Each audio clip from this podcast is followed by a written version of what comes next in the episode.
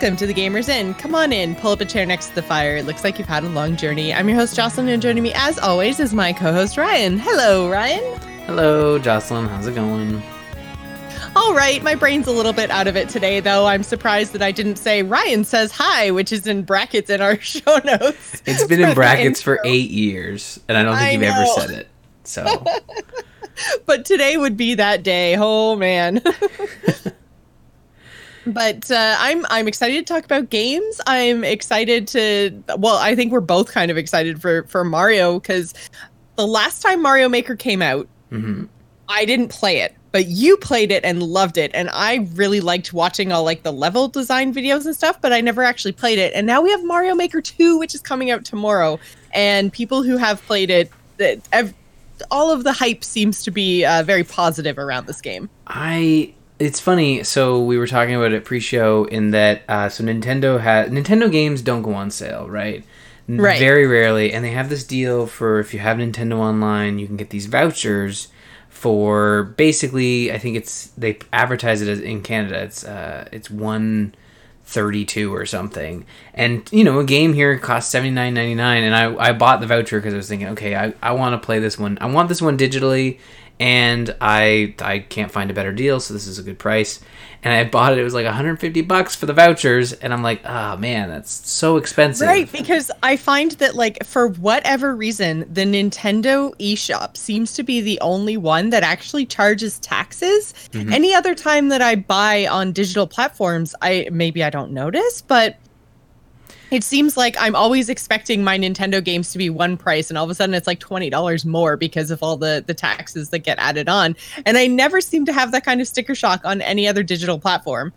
yeah i don't know i think sony may charge taxes or didn't charge taxes at a certain point but they had to start doing it i don't know about um, xbox i don't really i haven't bought a game digitally on, on xbox in a while but yeah i mean at the end of the day like it's it's the cheapest you're gonna get mario maker on Yeah. day one. And honestly i think it's a perfect digital platform game because then you don't have to like pull the card out every time. And i know some people like to share their games but um, sometimes it's it's nice to just not have to worry about carts. But i'm i'm looking forward to it and it means i'll actually have it to play it right away. And I'm, and my, i might even be able to stay up until midnight when it unloads. I don't know. We'll see. I'm already tired so ryan in four hours probably even more tired You could do it, Ryan. I believe in you. it's been so long and honestly um i told this story on dungeons and diapers but Caden and i we went into eb games uh last weekend and every time i go into eb games with my kid like they give me free stuff so i'm like all right let's see what we get this time and uh they I like, love that they think that they're giving it to the kid, but really they're giving it to you. I mean, like I was pretty honest with the guy. Like the first time I went in, he gave me like a free Bey- blade, and I'm like, "This is for my kid," but I remember these from when I was a kid, and I'm pretty stoked that Beyblades are still a thing. But uh, he asked like, "Oh, you guys excited for Super Mario Maker 2? And I'm like, "Yes, I'm excited." I mean, so is my son, but you know, I'm I'm just as excited as him. Uh, but they gave us this poster, and I said to Caden, like, okay, well, I'm at work. It's like this poster with a bunch of stickers. And I said, well, I'm at work, Caden. You and Mummy, you can decorate the poster, and we will do the we will design a level based on your your design on this poster. So essentially, what they did is Ashley and Caden put every sticker they had and put it on this sheet. Well, Um, yeah. it's still a very sensible level. I think it's doable. Uh, it's it's got a lot of stuff in it. It might hit the cap. I don't know what the cap is because there's like a cap for items. But Caden and I, that's what we're doing tomorrow. I took the day off, so when Abby's napping, we're gonna design our first Super Mario Maker two level, and he's pretty stoked. That is so exciting. It's so nice that you can share this stuff with Caden, and he's at an age now where he kind of will understand a little bit better. And uh, I'm excited too because you can actually share levels to other people, right? So I want to play Caden's level. Yeah, so I can share it with you, and it's funny because there's like pipes on on the world that that he's like. Ashley's like, oh well, how do you get into this little crevice? You know, there's no uh, there's no entrance, and Caden's like, mom, you go through the green tunnel. It's it. and I'm like, oh, that's my boy. Oh, that's so cute. I love that he knows these things. I, you know, it's funny. I think it's based on like us playing that Yoshi's Crafted World. We just finished Yeah. it uh, a couple weeks ago, and he loved it. He and Abby both loved every second of it because that game is so just. It doesn't. There's no fluff. It's just you play the levels. You you are Yoshi, and that is good. And they both really well. It's that. so it's so relatable too, right? Because it's all made of like household items, so Mm-hmm. it's stuff that they know. It's not like the whole entire everything is, you know, different and new. So Mhm. yeah, and the I feel like that's the reason why Crafted World is probably a great like entry title for for very young kids because I mean your kids are still super young. Yeah, like Caden's three and Abigail's two, and I can't get Abigail to pay attention to anything, you know, outside of maybe a couple books and you know some Paw Patrol. But like, they were they would watch Yoshi, you know, and they really liked it, and they would ask for it. And I think yeah, if you have if you have young children and you're looking for a game like a Nintendo game where where it might capture their attention and whatnot, I think Yoshi's really good. Like it's got Poochie, it's got like different animals. They were freaking out. I don't know if you remember the level where there's like fish in the background trying to eat you. Yeah. They were not fans of that. Uh, they were freaking out, and I had to explain to them, no, no, no, the, he's good. He's just, he's just, uh, he's just happy to see us. That's all. I don't know. Yeah, totally not trying to eat our faces or anything. No, that's no. that's not happening. See, Don't worry, He spit us out. We taste bad. You know, we poop eggs out. Like no one wants to eat that. No one wants. no that one anymore. wants poo eggs. No, of course not. Oh, gross. Yeah. So tell me a little bit about what you've been playing this week because um, you've got Cadence of Hyrule. What what even is this? So this is so Cadence of Hyrule is an exclusive Nintendo Switch game. And have you ever heard or played Crypt of the Necrodancer? I've heard of it, but I haven't actually played it. Yeah, I I played Crypt of the Necrodancer and I didn't really like it. And I think that makes me uh, a bad person because everyone loves Crypt of the Necrodancer. At least that's what I've heard. And it's like this little indie rhythm action game where there's like a a beat meter at the bottom where you're having to like Guitar Hero kind of move to the beat and everything's to the beat, you know, as you're moving and your enemies are moving and you kind of have to like line up your attacks in a way to the beat.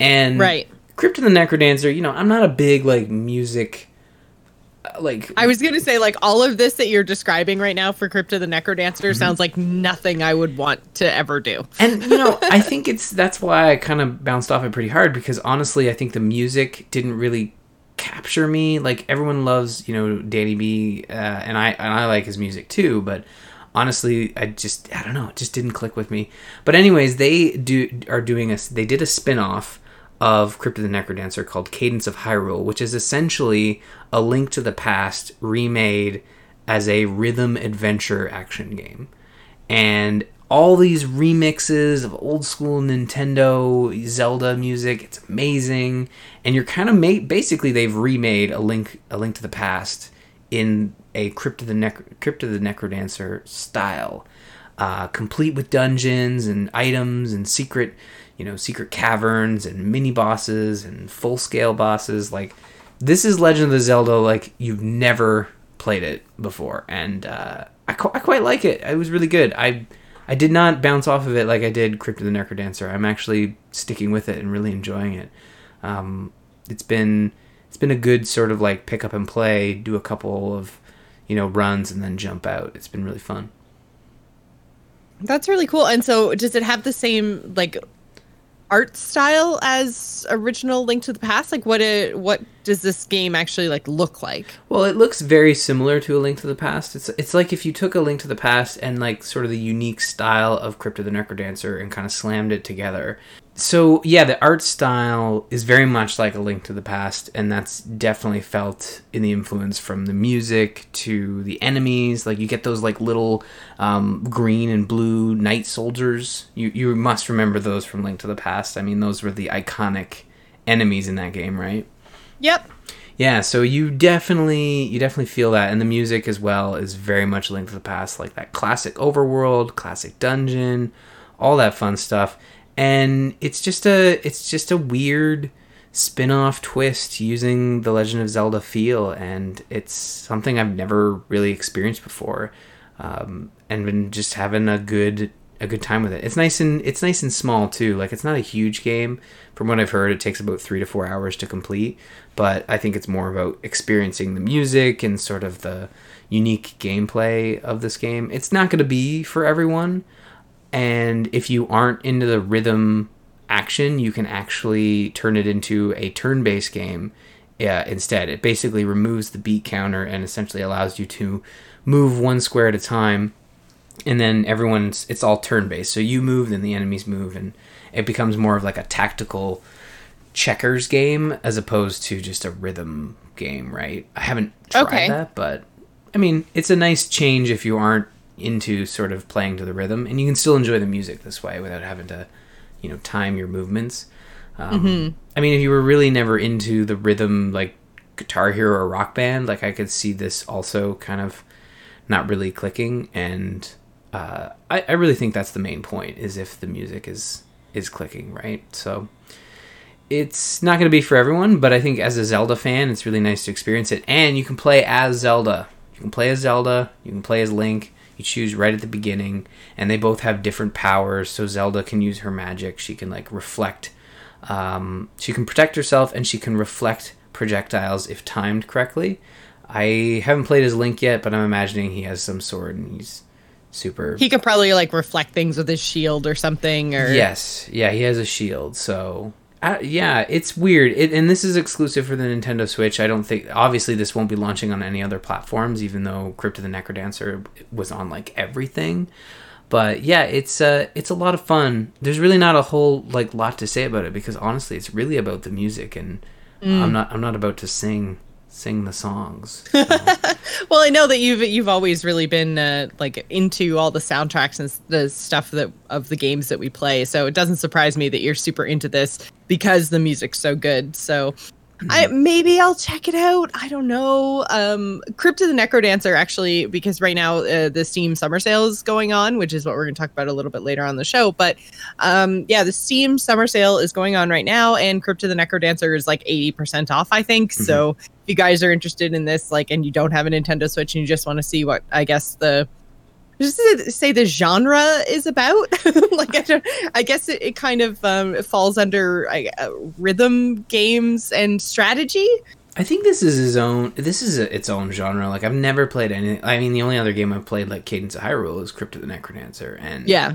it's same uh, company right It's the same, yeah, same guy. It made it of uh, Vancouver, so it's a Canadian game, which is really cool. And yeah, it's just if you're looking to, yeah, if you're looking to experiment with it and see if you like it, I think you can pick it up for dollars, as opposed to Cadence of Hyrule, which is a thirty dollar product on Switch. So it's, yeah. it's not only uh, a premium you know indie game it's a premium nintendo switch indie game. So you are paying a little more for that experience and i know a lot of people grumble and roll their eyes at that but like really it's the zelda ip it's nintendo switch like it's a new indie game like $30 it's kind of Well, like blizzard pricing not- you know it's not just a reskin right like No. it's actually like new levels that have been created in the style of crypt of the necrodancer but it's not just a reskin over top of what that game already was Yeah, I and that's what I thought when I originally saw the trailer. I think they announced it in the spring. I thought, uh, if this is just like Zelda DLC add-on layer for Crypt of the Necrodancer, I'm not very interested because in the title of the game, it's like Cadence of Hyrule, Necro, you know, Crypt of the necro dancer featuring Legend of Zelda. Like it's very much sounds like some sort of like extra skin put onto the game, but really it's its own thing. Um, you explore the overworld, man if you don't play this game, look up some of the soundtrack for Death Mountain. Very, very good. Like the overworld stuff is very awesome, and it's so it's so iconic to A Link to the Past. But they've put their own spin on it, and it's really neat. And you like you hear the shopkeepers like singing in the background, so that's like your cue that oh, there's a shopkeeper somewhere where I can buy some Oh, cool, cool. items. Yeah, it it's got a lot of flavor to it. Honestly, it's really really neat and, and makes me kind of want to go play Crypt of the Necrodancer. And I guess that one was on sale on Switch not too recently, like for for again dollars. So it's not impossible that these things go on sale on Nintendo Switch, but I think this one's certainly worth picking up. If you liked, if you loved Crypt of the Necrodancer, this is more of that, but with a Zelda feel, and I think it's worth it's worth the price of admission if you loved both those things. And do you remember which platform you played crypt of the necrodancer on originally I think PC.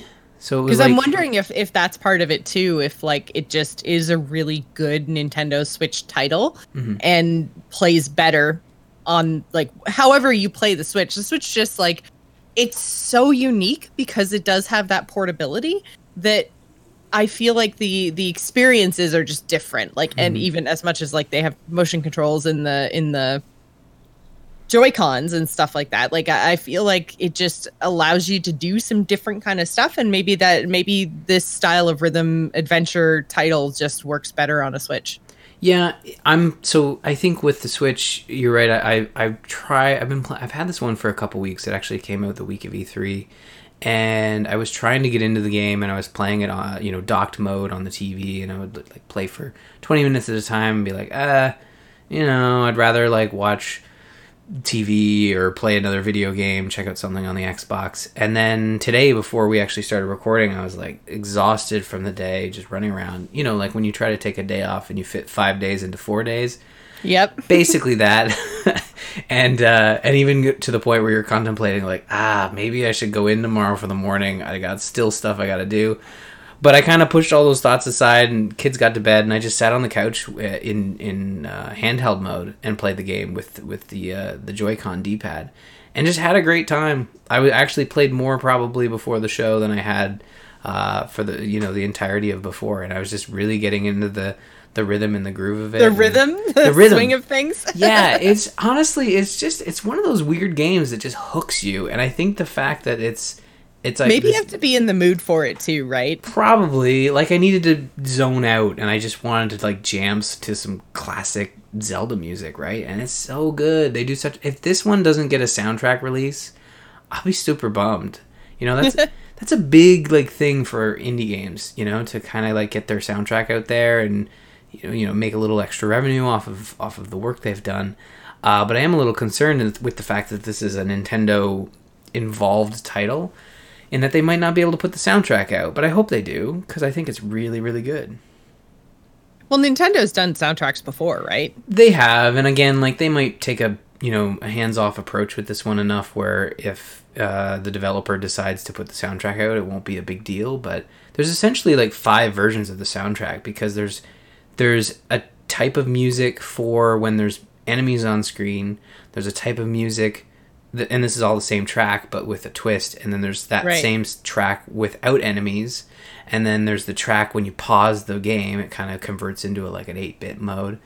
And then there's a version of the track when the shopkeeper's near and he's kind of like humming along to the song. So it's really cool. They do a lot, obviously, with music in this game.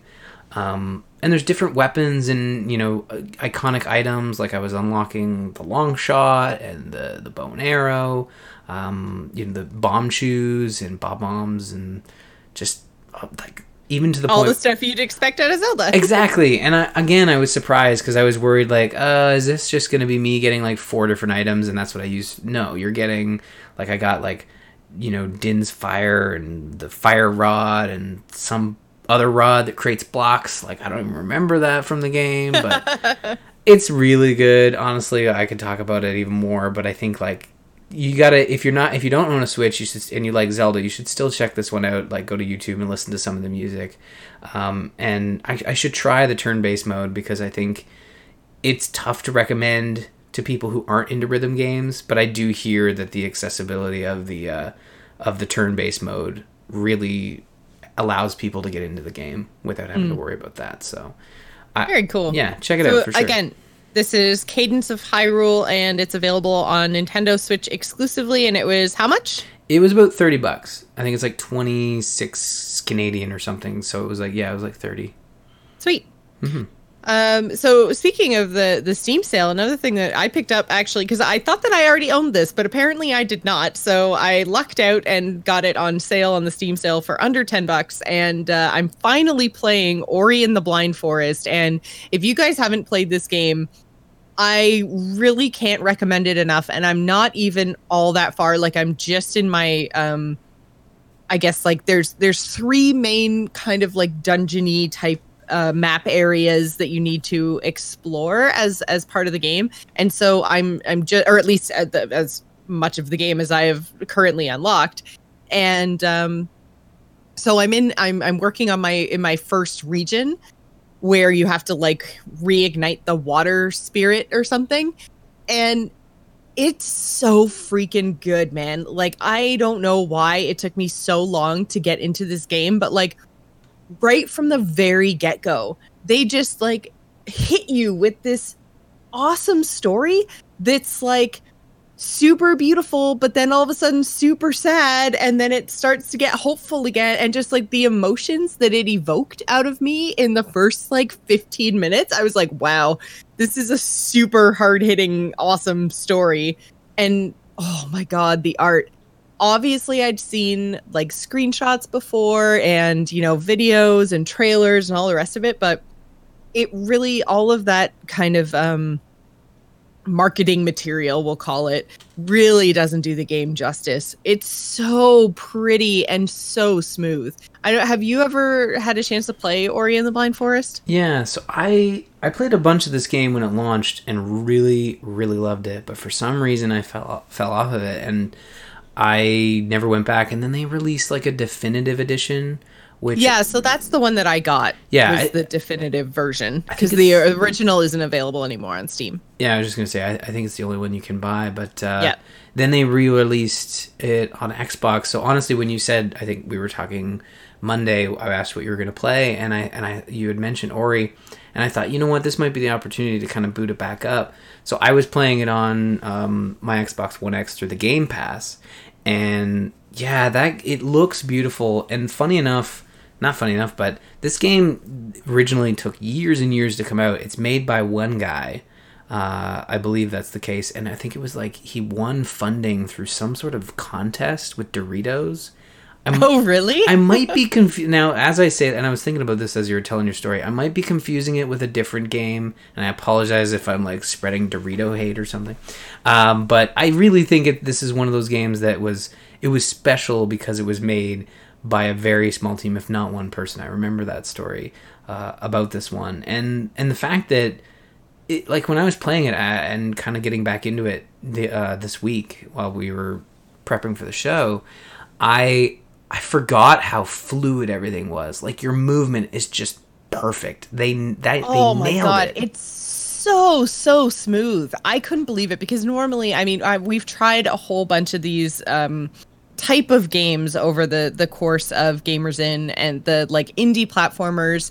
Like the ones that, that spring to mind right away are uh, Yarn was one of them, and then oh, there was another one that was a little bit more recent, but I can't remember what it was called. But anyways, there there've been quite a few, and usually I get through maybe the first one or two levels, and I'm kind of like, eh, it's okay, but you know, like this thing is a little bit janky, or this doesn't work how you think you it would work, or you know, you have to hit this portion exactly right, and if you don't, like again, it's it's you're just like an inch away from where you're supposed to be and you think that maybe you haven't done a puzzle but really you just have to hit like these movements exactly. And ori doesn't feel like that to me. Like there's tons and tons of portions of it that are punishing if you miss and you do need exact movements but with the keyboard and mouse it felt easier like i feel like easy isn't isn't the right word for it because it's not an easy game Mhm.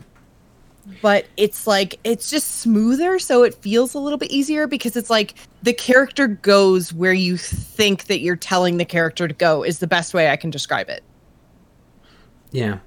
No, yeah, the, it, it's and it's interesting the way you you mentioned it's not like an easy game and it's got a bit of a roguelike to it and I, I, sh- I shouldn't say that because there people will jump down my throat about using the wrong term but essentially when you die like you go back to where you last saved.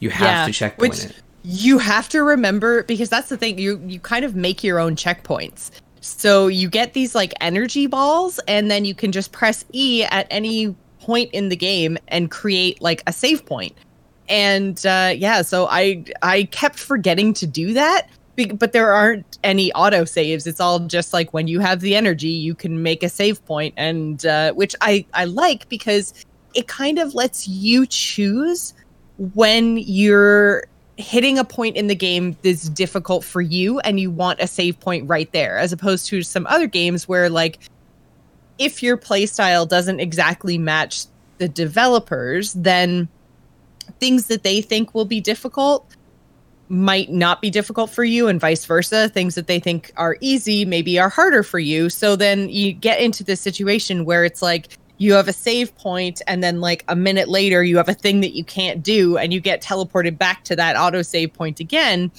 over and over and over. Whereas in ori i can say like okay i can play that minute of gameplay and then go oh this looks like it's going to be hard. I can create my save point right there and then if i fail i'm i'm right back there again. Like i don't hmm. have to replay that minute of gameplay. So it's really really good from that perspective where you can kind of identify your own shortcomings as a gamer and say i know this is going to be difficult for me so this is where i'm going to place my save point. It's hmm. so cool. Yeah, no, it like, it feels well. like almost like back to old school like games where you could just press pause and save Well, yeah, in old school games, in the sense that if you don't save it, you're you're toast. There's no auto saving outside of maybe a couple of key transitions.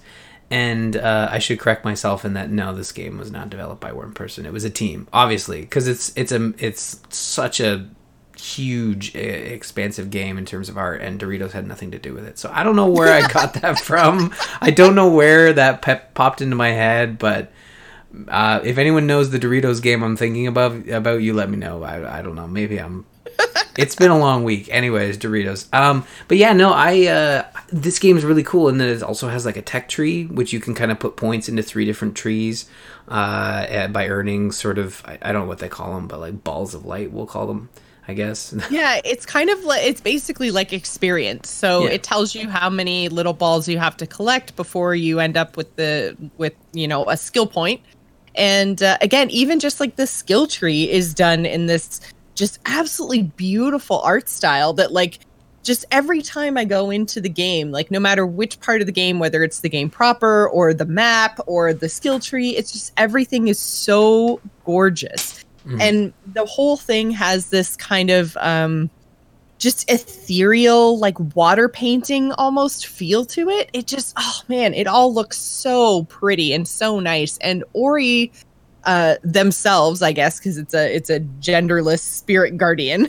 um, but Ori it's like they even got the detail of like how and obviously i guess she's the main character he's the main character it's the main character but um it's it's got this like it's supposed to be a spirit guardian of light and it has this sort of uh characteristic to it where it's super bright white and also has like a glow effect around the edges so sometimes she's just so bright that it's even kind of hard to look at, which works so well with the environment and the story that they're trying to tell. It's just the attention to detail in this game is insane.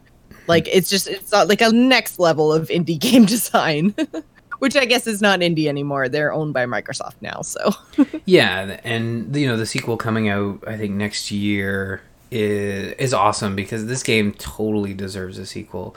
And I remember just I'm I'm not very far now, but I remember when I was playing it before, just the way you would like chain combos and kind of try to traverse through the world. It kind of reminded me a bit of like Super Meat Boy in a sense.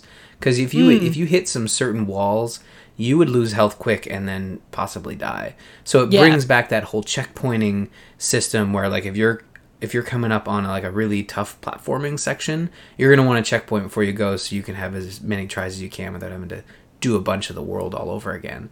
yeah. But yeah, it just looks amazing. This game, if any, if anything, I mean, it being on PC and Xbox, I, I, I think it's it's a good you know swath of platforms that you can check this out on. But I think it's it's just it, it's so beautiful. You have to check it out because I don't think there's anything quite like it. This art, I don't know how they do it, but I don't think I've seen anything like this in another game.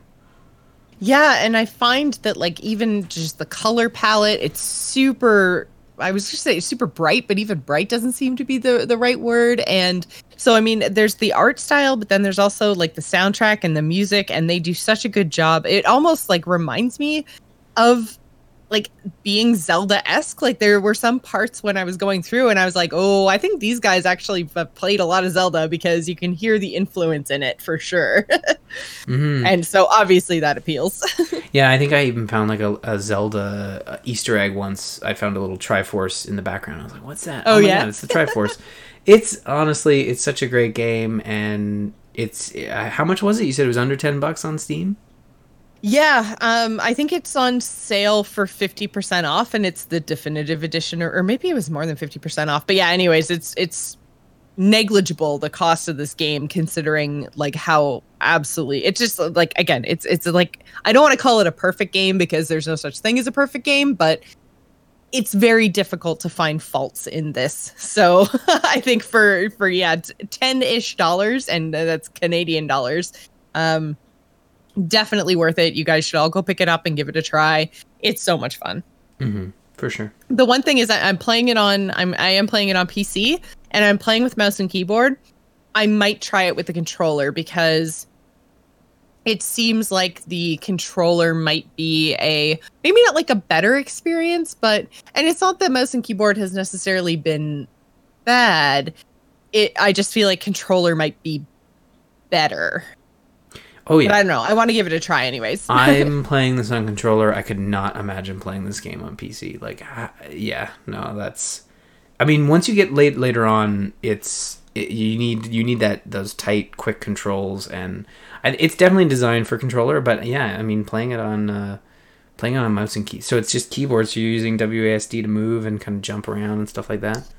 Yeah, and then space is your jump, and then uh, E is your save point, and then you use the mouse to do your attack and stuff. And and the other thing is too that I mean we mentioned the the skill tree, but there's also like as you you can find these like spirit trees throughout the world on the and I, I guess they're they're on the maps too once you get the map stones, but um, they teach you different sets of skills. So like the first skill that you learn is the wall jump. And it's like it's so funny because I I as I was moving through the world, I was like, man, it seems really weird that I can't wall jump because this section seems like I should be able to get to it if I could only wall jump. And then sure enough, the the next kind of section of the map I got to, I learned the wall jump and then I could continue on and I was like, I knew it. so it's it's really interesting game design from from that perspective where it's like you can kind of see where you think that there might be secrets but you just don't quite have the um have the the skill set for it yet. And because another thing was there were big sections of the first part of the map that I couldn't explore because as soon as I jumped in the water, the water was like poison. And so as soon as I jumped in the water, I started to die. And I was like, okay, well, I guess I just I don't have the skill yet maybe or I don't have enough hit points to get to where I need to go. I don't know, but they do have what's called spirit wells that allow you to teleport to a certain portion of the map. So I haven't had to use that yet, but I'm sure that that's how you're going to be able to like go back once you have some more skills unlocked from the spirit trees. So mm-hmm. there's different uh, there's multiple different layers of progression in the game and I'm I'm surprised that it's like checking all the boxes of like difficulty level and platforming puzzles and art style and music as well as like some of the more complicated things where like you have to find these hidden tablets to open doors and, and activate maps and all this kind of stuff. Like it's such a thorough game. And again the t- attention to detail is so and such a good story too the story is just it's heartwarming and heart wrenching at the same time. And uh, yeah, so I oh man, it's so good. Everyone should go pick it up. Yeah, definitely worth the price of admission, especially while it's on sale for sure. 100%. So uh, the the other thing that I was playing this week, it just released, is Harry Potter Wizards Unite. So this is the game put out by Niantic, which who are the makers of Pokemon Go. Harry Potter Wizards Unite is a different game than Pokemon Go, but also very much the same. So Ryan, did you get a chance to to get in and play this at all? I didn't. You know, I downloaded it and I just I didn't boot it up. I'm not, you know, I'm not as big a Harry Potter fan now as I was back in the day when I read the books and watched the movies. I think it faded for me for some reason, but I yeah.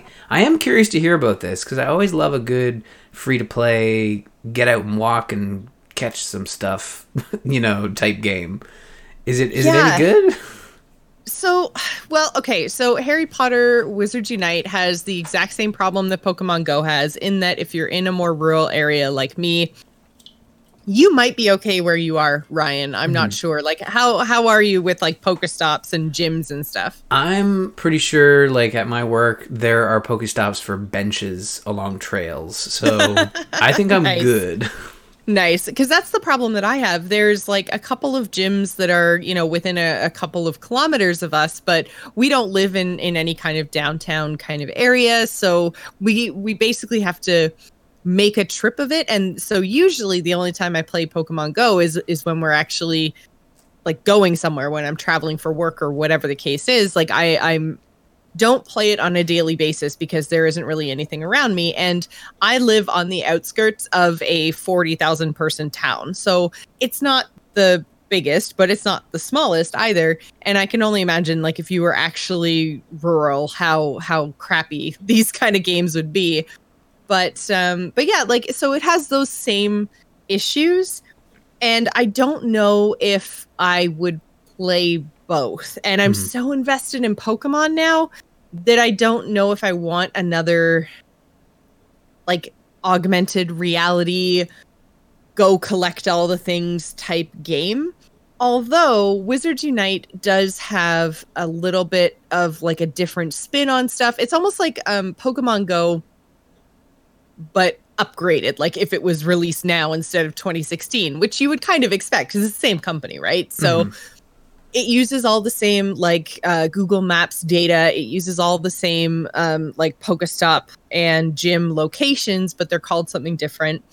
And it is kind of interesting because they like each different thing there's there's like fortresses and greenhouses and something else instead of gyms and they give you different things and you can interact with what's inside like the fortress with other people and you work together in a more interesting way than in Pokemon Go because you have professions so like there's Aurors who are like the damage dealers and then I can't really I think there's like an alchemy dude and then maybe a like a zoologist type character. And so based on your profession, you kind of perform a different role when you go into this group content. So it's a little bit more interesting than just like we're all going to go into the gym and then tap our phone real fast to see if we can beat the raid sort of idea but uh, but yeah, I still I don't I haven't seen as many people uh, playing as I did with Pokemon, and there's no there's no like teams. So in Pokemon Go, you had like the the blue and the yellow and the red teams, right? Mm-hmm. And in Wizards Unite, you have like you can, I guess, declare your Hogwarts house but it doesn't have any impact on the game. Like we're all on the same team. We're all oh. trying to to uphold the statute of secrecy sort of thing. So, so no, like uh like in Pokemon Go you picked your you know your team You your... picked your color and you could hold a gym and no, that's at least as far as I can tell not a part of the game. oh. Well maybe they'll add that down the road, right? Where it makes a difference, but possibly. Um they do have friends lists, but it's like it's kind of interesting because and I say it's interesting, but at the same time, I find it to be super complicated because I feel like they, when Pokemon Go launched, it was very simplistic, right? Mm. Which a lot of people said this is too simple and bounced off of it really quickly. But for me, I liked it because then add, as they added features, it was really easy to understand what was going on. And the same idea with just Pokemon in general. It's like you have a ball, you catch a Pokemon. In Wizards Unite, it's like so the first thing that I did was like free Hagrid from Spiderwebs. And you do something really cool where kind of similar to the Pokeballs, right? Is that like with the Pokeball, you can like spin it and get like a spin shot or like a curveball, sorry. And uh, they're different distances away. So you have to like change your hand motion depending on how far how away or how close the Pokemon is to you, all that kind of stuff. In Wizards Unite, you have to like draw a spell so it's like you're you're drawing a different movement of your wand depending on what you have to do mm-hmm. so that's kind of interesting i i do like that and i know that there's like i said there's a whole lot to this game that i just haven't had a chance to unlock or haven't done yet because I don't live like I if I just open the app where I live, like nothing happens. I have to actually go somewhere to do stuff. So I'll probably talk about it a little bit more next week once I've had more um, experience. Because for instance, like we're going to go see a movie tonight. So the movie theater has a Pokestop and it's right next to a gym and everything else. So I'm sure I'll be able to do the Wizards Unite thing at the movie theater. So I'll be able to hopefully experience some more stuff. But like in Pokemon, it was like you throw the ball, you catch the Pokemon, it goes in your collection. Easy and straightforward. But it's like they've taken a lot of the Pokemon stuff and and just given it Harry Potter names. So like what does what is really hard to figure out because like so I I broke Hagrid out of the spider webs and then so now I have Hagrid out of Hagrid's hut. So I guess that there are like locationally based or collections. Like there's like seven items that you have to return to Hagrid's hut, I guess. I don't know. It's all like I said, it's a little bit more convoluted than just there are Pokemon running around in the world and you have to catch them. And this is one thing that is, I think, kind of interesting about the Harry Potter game is that they've said that they plan to support it for years to come and that it's more story driven than Pokemon Go. So there are chapters that you'll unlock as part of your own personal story. So it sounds like if I choose to do thing A and you do thing B, then we will branch off into different stories in the world. And if you do like story B and I do story A, there's also going to be like an overarching story that they said everyone's on the same timeline for and it will just like slowly unlock over time and everyone will experience it. So you have kind of like a main story and then a personal story hmm. and everyone's main story is going to be the same but your personal story might be different. So I'm intrigued by that concept of by like trying to tell a story and evolve a world inside of a Pokemon Go-esque game. Hmm.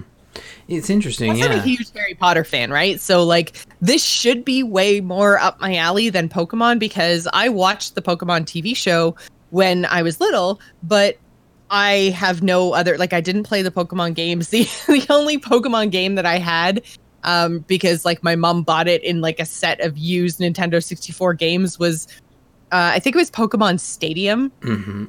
The one where you like had to have another Pokemon game to bring your Pokemon into the stadium. So I was just like, I I like opened up the Pokemon game and I couldn't do anything because it was like you don't have any Pokemon. I'm like, but how do I get them? And it like never tells you because it was meant to work in conjunction with like I, the Game Boy version or whatever. Come on, you need the transfer pack, Jocelyn. Yeah, exactly. And I was like, I had nothing to transfer because I didn't have the the mobile handheld systems. So so yeah, that was that was the only Pokemon game I ever played. Um, before like obviously more recent mm-hmm. ones. But yeah, like my my Pokemon fandom came out of watching the TV show. That was all. So yeah. Um, but with Harry Potter, I mean, I've read the books. I've been to Harry Potter Land down in Florida. I have seen all the movies. Like I'm, yeah, all over this stuff. So I think that if I can devote the time to it, I think Harry Potter Wizards Unite could be like my new Pokemon Go. But I've also spent so much time now playing. It's been literally three years of playing Pokemon Go that it's hard to just like walk away from that. yeah, no, and that's the thing with free to play games. You kind of have one, and yeah. nobody has that time. No, well, I shouldn't say nobody, but like I, I know I don't have time to support two free to play games. Sometimes I'll jump in and kind of experience it and, and jump back out. And I think I do well, that with guess, Pokemon Go, but I guess I could kind of have them open at the same time because like I said, they they work off of the same base map. So like if I'm close to a fortress in Harry Potter, I know I'm close to a gym in in Pokemon Go. So I mean my phone battery would probably battery hate would me melt. for it. Yeah. exactly, exactly. But uh, but yeah, so so I don't know. I, will have to see. I'll have to play a little bit more in more populated areas and see if I can make Harry Potter something that I really enjoy doing. Mm-hmm. But uh, but yeah, I'll, I'll I'll come back to it next week and, and let you guys know what uh, what I think of it. So yeah. Uh, just wanted to remind you guys if you do enjoy the content that we produce, head on over to patreon.com slash the gamers inn where you can support the show. We also have a Discord. It's bit.ly slash TGI Discord if you guys want to come and hang out with the crew.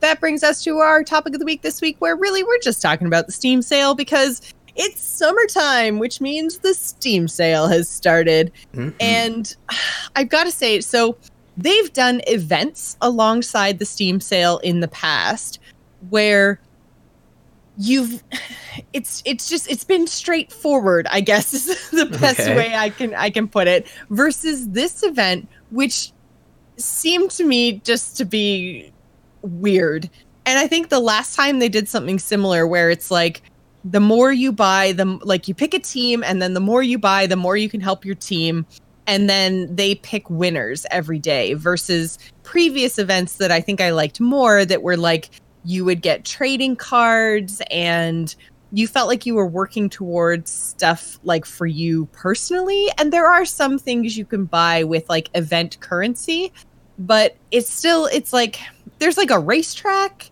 and i'm a corgi i don't know What? You're- yeah oh, like, i'm a corgi Okay. or i'm on team corgi i don't know you, some sort of dog team. yeah uh, it, it's in, I haven't checked out the metagame, but I have checked out some of the. I checked out the sale. I, I think there are some big titles uh, that you can pick up. I know Assassin's Creed Odyssey being like what twenty bucks is a steal. That game. i think it's i think it's 30 so it's 50% off anyways Oh yeah, So I know it's I I know it's twenty bucks at Best Buy right now, like Canadian. You can go Mm. pick it up, but it's only consoles. But this being you know on PC, you're getting probably a like a more compatible version, I guess, depending on on whether how you know powerful your PC is. But Mm-hmm. uh, I'm gotta admit, and you know, Steam sales are weird where I don't really have a list of games that I really really want, and I'm waiting for a sale. I I usually either pick them They up. literally have a wish list for that. Like there's a function in Steam No, no. flag that you want that will then tell you if they're on sale or not. I think you're mistaken. Uh, I just buy all the games then they come out when I want Oh, I that I want to play. see. I don't often add games to my wish list that I actually really really really really want. Like these are just games that I I would like to play if I had the time. So I've gotten really much really better at just being like I don't have time to play this, so I'll add it to my wish list and maybe I'll get it when it goes on sale. But oftentimes there's been multiple sales where I'm just like I don't know guys, I just do I really have time to play this one even though it is 50% off?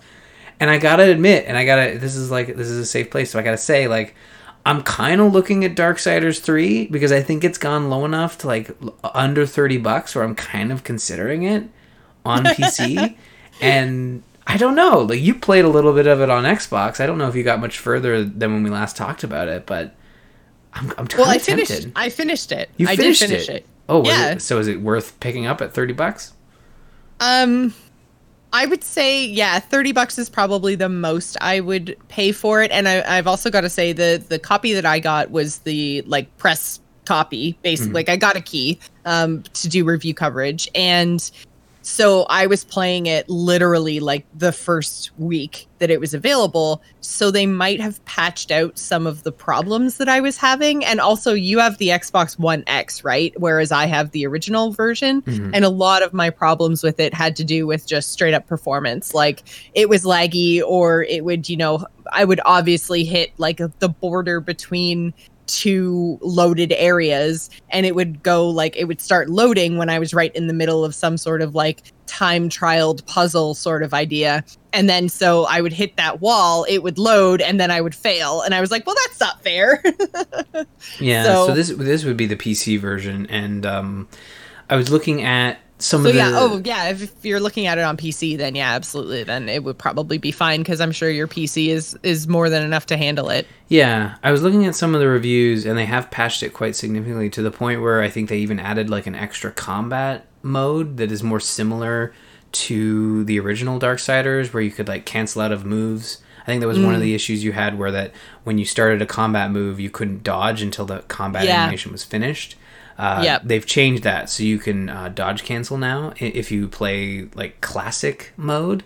Um, Which is good because there were quite a lot of enemies that hit really, really hard and they were punishing. And I think that was one of the things that I talked about is that it felt very Dark Soulsy in that like you couldn't do some of your bigger moves because you get stuck in that animation and your enemy would just move faster than you and if you didn't dodge you'd die so um, but yeah no I, I did finish i did finish the game so Yeah, I think we Um, had talked about it. I couldn't remember, yeah. but uh, yeah, no, it's it's what I'm looking at. I already had one person tell me like, "Don't buy that game. It's terrible. It's the worst." I was like, "Uh, I mean, like there are worst say it- experiences, probably." yeah I wouldn't say it's terrible in the worst. And I mean, if it's uh, if you are a fan of Darksiders and if you want to follow the story, then you know, like the story is interesting. And there were some portions of the story where I was like, wait, what's going on now? But I mean, like you play as a super cool chick character who is trying to hunt down the seven deadly sins and i am such a sucker for anything that has to do with like the seven deadly sins and that kind of